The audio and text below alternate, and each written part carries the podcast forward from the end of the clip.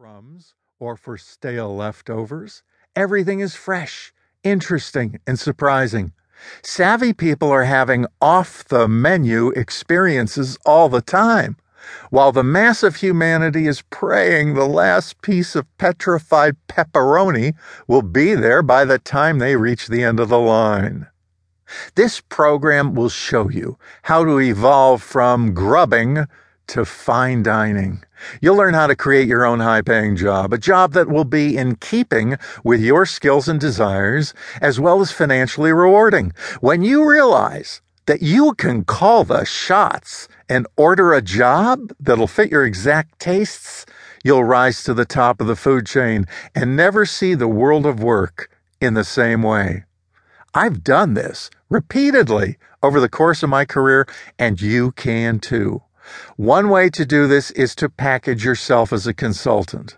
Let me share with you some of the biggest secrets that management consultants know that you probably don't know. I've been a management consultant for decades, and I've also been an employee at both large and small companies. The differences are many and significant. Consultants are not conventional job hunters, though they're constantly on the prowl for paydays. They may look at classified job ads not as desired positions that they can fill with their labor. They see ads as indications of change, of growth at a given company.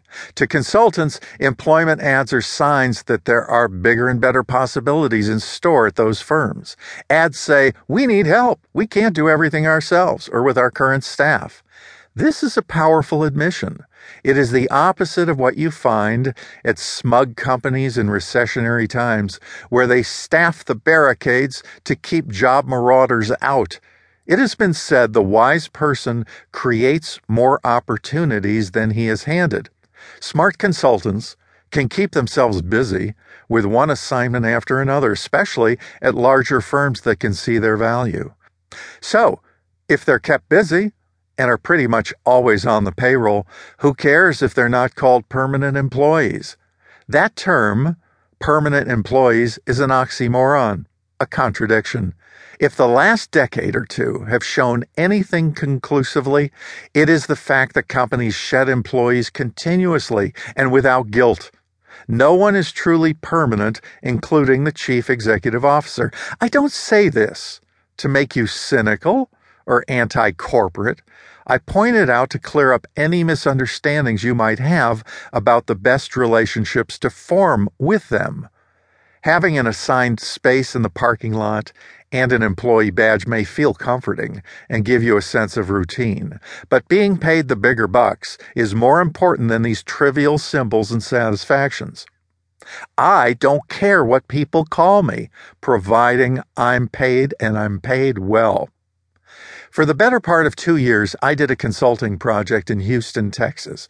One contract led to the next, and I found it was more convenient and it actually saved the company money for me to live at the Four Seasons Hotel, renting an apartment suite by the month. At one point, I was the fourth highest paid person at the firm. Because the company was publicly owned, this fact had to be disclosed in its periodic Securities and Exchange Commission filings. This unexpected visibility put pressure on the corporate officers to hire me as an employee. The firm offered a serious six figure salary, which was less than what I was pulling down as a consultant. I declined, partly because I felt I could earn more and retain my independence by not coming aboard. Plus, I had a much better lifestyle being a temp. I commuted from Los Angeles, and almost a 100% of my expenses were paid. Today, I wouldn't care. For whatever reason, if a firm needs to put me on the payroll as an employee and the opportunity is lucrative enough, I'll go with the flow. I'll consent to it. Note that it is common to morph from being a temp to being hired permanently if you start as a consultant. If that is a goal for you, fine, but you may want to disguise it. Starting as a consultant is one way to create your own high paying job because you're also in charge of its design, especially if you bring your idea to the firm. The fact that you design the work, its locations, hours, is huge, and it can be a financial benefit in itself. I'll detail this advantage later. Consult